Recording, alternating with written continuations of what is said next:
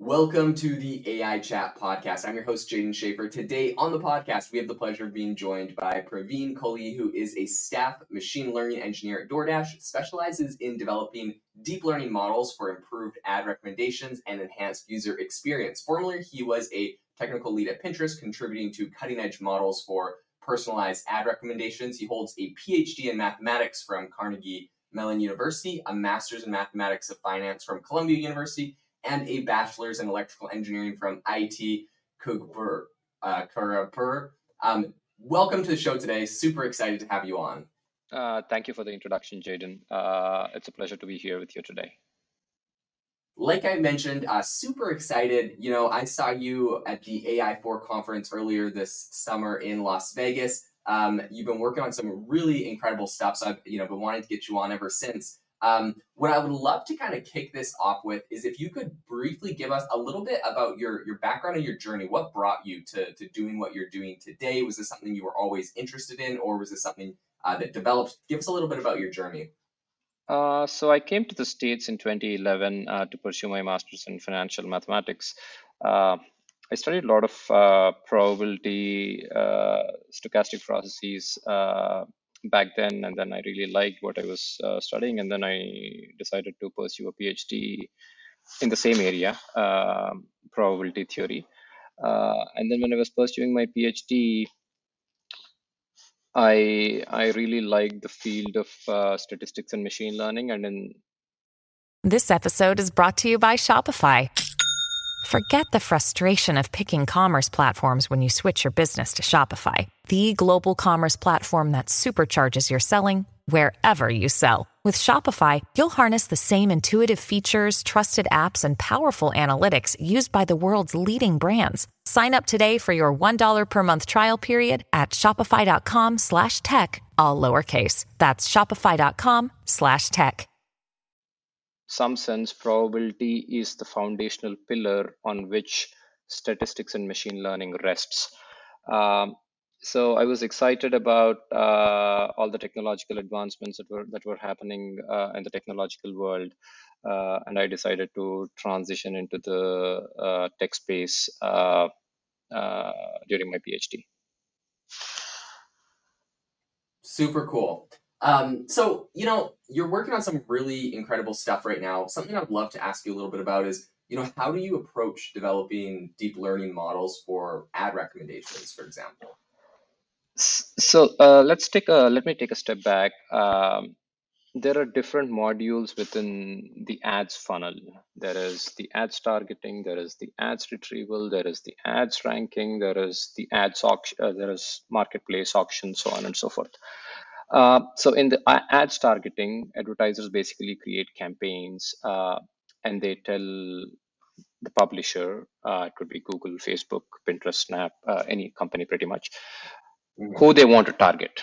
Hey, I want to target users in LA, New York, uh, age between 20 to 35 or 50 to 65, um, people who speak in a particular language or people who are uh, logging in from uh, from an apple or an android device. So you have all these filters based on which you can target uh, users. So in within the uh, so there are machine learning problems in each of these modules right? There are some machine learning uh, problems that you're trying to solve in the context of ads targeting. There are uh, some machine learning problems that you're trying to solve in the context of retrieval and ranking so in the context of targeting, it's common to do what is known as keyword targeting or set-based targeting. For example, if you're an advertiser, you say, hey, these are the users that I have. I, am going to give you their email IDs. Uh, find me similar users. So target these users, also find users similar to these users. So you build a model for doing audience expansion. So this is in the context of targeting. Similarly, you could do keyword expansion. For example, if you're targeting, let's say, a keyword like Pepsi, maybe you would also want to target uh, the keyword Coke. So things mm, like that. Mm, right.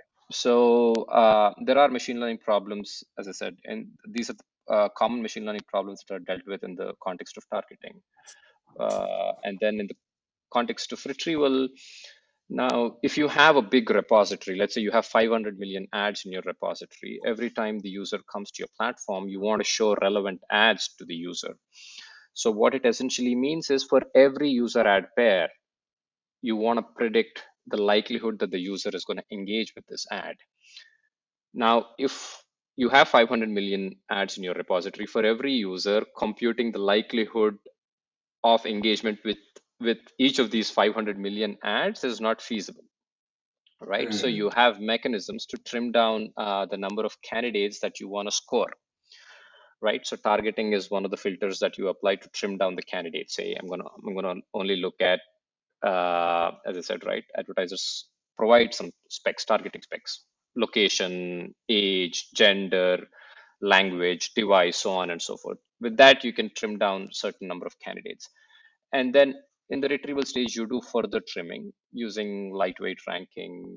There are other techniques such as embedding based retrieval that people normally use uh, to trim down candidates. And then you have uh, the trimmed candidates that that are sent to the ads ranking uh, layer, wherein you have a fairly heavyweight machine learning model to predict the likelihood that the user is going to engage with this subset of ads. And then you do auction and then you figure out what the best candidates are, and then you show these ads to the users. Now, to answer your question, how do I go about building a deep learning model? Even before you know, I go about whether to build a deep learning or not i want to understand the context i want to understand the system requirements say how many requests am i going to get uh, per second what is what are the latency requirements uh, do i have the infrastructure uh, to serve a complex model online right you for example if you're a if you're facebook you're getting you you have uh, the qps is very high right? They have mm-hmm. billion daily active users, so the QPS is going to be very high. So you want to have a system that is not going to melt down when the traffic increases. So you look at all the requirements, you look at infra cost because building a complex model also costs a lot of dollars. Uh, you look at all these things and then finally, assuming you have all the other things have checked out, then you look at the data and then you look at the amount of data that you have. Does it make sense to build a deep learning model? Like, what is the kind of data that you have? If you have a lot of uh, categorical features, lot of uh, textual data, then deep learning blends really well uh, uh with such kind of data. So, yeah, I think you have to look at all of these things in totality before deciding uh, whether to build a deep learning model or not. So you just so given a particular problem, you just don't jump in and say, "Hey, I'm going to build a deep learning model." Okay. Yeah. yeah, no, that that makes a lot of sense. Um, so fascinating the, the different challenges and concepts you have to, to think about when you're building these things. I'm wondering, you know, what are some of the common frameworks that are used to build machine learning models uh, in, in kind of the space these days? So PyTorch and TensorFlow uh, are the most popular frameworks that uh, people are using these days to build deep learning models. Yeah, I think uh, TensorFlow, TensorFlow was more popular uh, until some time ago, but I think PyTorch has surpassed TensorFlow, uh, in my opinion. A lot of companies are moving towards PyTorch. Okay. Yeah, that, that's interesting. I do see that. Uh, I do see that a lot. It's going to be interesting to see how you know the landscape continues to evolve in that regard. Um, you know, in regard to kind of everything you're you're working on, how do you make how do you like essentially ensure data quality when you're building machine learning models uh, for user experience? Uh, so the, uh, this is a complex question. Uh, there, there, yeah. uh, there are a lot of things. Again, uh, one needs to look at uh, when you're building to ensure to ensure that uh, the data quality is maintained, right? Um, so one, you know, you have ETL pipelines that are basically generating features uh, for your downstream machine learning or deep learning models. So you have to set up all kinds of alerts. Oh, if the ETL job failed, then you want to set up an alert. Or for a particular feature, if the feature distribution has changed significantly. So you can do that by monitoring the 50th percentile, 90th percentile, 99th percentile, or mean standard deviation, so on and so forth. You have to monitor uh, the change in distribution. If the distribution has changed significantly over time, you want to set up alerts You want to set up alerts at the level of, hey, what are the number of null values that you're seeing for this particular feature? Uh, so these are some things that you need to do to make sure that you're maintaining data quality. Uh, yeah, I think that's that's I think the bare minimum thing that one should uh, do to make sure uh, you know data quality is maintained. Yeah, yeah, no, I think that's uh, that's fairly important. So something I'd love to ask you about, you know, what are some of the common pitfalls in data strategy that can lead to ineffective machine learning models? Maybe these are uh, mistakes that people are currently making today. They don't they don't know they're doing. Tell us a little bit about uh, some of the common pitfalls. Uh, so logging, uh, how you're logging the data to build your models. Uh, I think that is extremely important, uh, especially it is important to log features when you're serving um, to minimize what is known as the training serving discrepancy, right? So for example, if you log, uh, if you log uh, a training instance, training example, and then let's say you do not log all the features and then you are relying on offline pipelines to do backfilling, so on and so forth uh, for generating features. Depending on how depending on how careful you are, if you're not very careful, it's possible that uh, you know the model that you're building uh, there is bias that is introduced because of this uh, and then it could have potential implications uh, on the performance of uh, the model when you're actually serving it online. That's that's one thing. Mm-hmm. In the mm-hmm. context of ads, uh, attribution is extremely important. Uh, when I say what I mean by attribution is, let's say you you go to Facebook, you look at an ad. Uh, let's say you look at an ad from Macy's. you click on it, but then you don't do anything. But then a week later, you go to Macy's.com and then you make a purchase right? So mm-hmm. you so the conversion label that you actually made the purchase, Facebook is going to get it a week later, but then they will append that label to the ad that you saw a week ago. Mm. So this is called as attribution. So uh, in the context of conversion ads, uh, using attribution windows of 1, 7, 30 is fairly common. Uh, do you have uh, the right attribution windows uh, set up to build your models? Uh, that's one thing that is uh, important. You know, there could be other examples. For example, another concrete example that I can give you is, let's say in the context of um, Apple iOS 14 changes that were rolled out, uh, you know, a few years ago, where Apple essentially said you cannot use, you need to get explicit uh, consent from the user to access the user's offsite uh, activity. Mm-hmm. Now, let's say you have a model trained prior to iOS 14 rollout. So this has now you're accessing both opt-in as well as opt-out users off-site activity. Now, let's say post iOS 14 rollout, so let's say a significant chunk of the users have said, hey, don't track my activity uh, on third party websites, but you are still continuing to use the same model that has offsite features uh, baked into it. Now, when you're serving these uh, model which has offsite features baked into it, but now in the context of all the changes that were introduced, now all these features are going to be null because you can't use them. So mm-hmm. you're going to use, say it's, oh, I'm just going to use a null value or as a default value. And then that would lead to a significant drop in uh, performance, right? So these are a few things that can that can go wrong. Okay, yeah, that makes a lot of sense, and it's so interesting because obviously the the, the technology landscape is changing, and like you know the iOS update and and others can come down the pipe and really kind of you know kind of uh, can change or break stuff. So you really have to be on top of uh, what's happening to understand how everything is impacting you. Um, how do you decide on the right tech stack for data operations in a machine learning project typically? Uh, so that's a good question. It depends on the scale of the company. Um, I think with big tech, the, big, big tech has its own tech stack, right?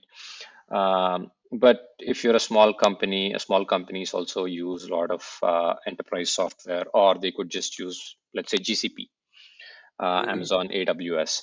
Uh, I think uh, instead of trying to build everything from scratch, you could just use uh, Amazon AWS, and then you could uh, get started fairly quickly. Uh, in terms of, you know, if I were to talk about uh, the rough tech stack, right? So, so there is offline development, offline feature development, offline model development, and then there is uh, there are near real-time features. So you need to have uh, a separate architecture for uh, serving near real-time features. You need to have a streaming architecture for that, and then you need to have ability to serve uh, machine learning models online, right, to real-time traffic. So uh, for for offline uh, ETL development, you have uh, Airflow is fairly common, uh, developed by Airbnb. These days, a lot of companies are also using Databricks uh, for setting up their ETL pipelines. Uh, and then, you know, once the where do you store the output of the ETL pipelines? A lot of companies store their uh, data in S3 buckets that is provided by Amazon. If you're that is if you're in the uh, if you're using the Amazon AWS. So and then what frameworks are you using to build machine learning models? PyTorch, TensorFlow, uh, and then how exactly are you doing model uh, deployment? Uh, you can use uh, uh, open source frameworks such as Spinnaker for doing model deployment. But if you're on, let's say, Amazon AWS or GCP, you come up with services that are developed in-house, either by Amazon or GCP, and then you can you can get started fairly quickly. Okay. Um, so in the industry right now, you know, there's a ton of academic research that's coming out uh, from a lot of you know the top tech companies on you know different technologies that could impact AI and, and, and machine learning and kind of what's being built. Uh, of course, there's like the famous Transformers paper that kind of rev- like made a massive impact because that's what a lot of our uh, natural language processing is built on and whatnot. I'm wondering if you can discuss some of the challenges of translating academic research into real world applications. Yeah, so one of the uh, challenges uh, in the context of ads uh, recommendation or in, in the context of uh, recommendation systems is you can build a model offline, which is fairly complex. But if you need to serve it online, you know there are different set of challenges that you'll have to deal with. Meaning for every request that comes in for every user that opens facebook.com or you know, pinterest.com or snap.com the page needs to get rendered in about 500 milliseconds right? So you need the whole page needs to load in about 500 milliseconds. Uh, so what that essentially means is there are strict latency requirements. You could have a really good model that has that that has very good offline performance. But when you try to serve it online, because it's so complex, you won't be able to serve it online, meaning you won't be able to meet the strict latency guidelines. So it could probably take you a second to do inference. That potentially leads to a very bad user experience, right? No user wants to wait for a second for the page to uh, load. So that is one challenge that I see uh, you could have really good models you could you could develop really good models that have great offline performance but uh, sometimes it is very challenging to serve these models online. Uh, for, there are techniques uh, that one can use uh, in such scenarios.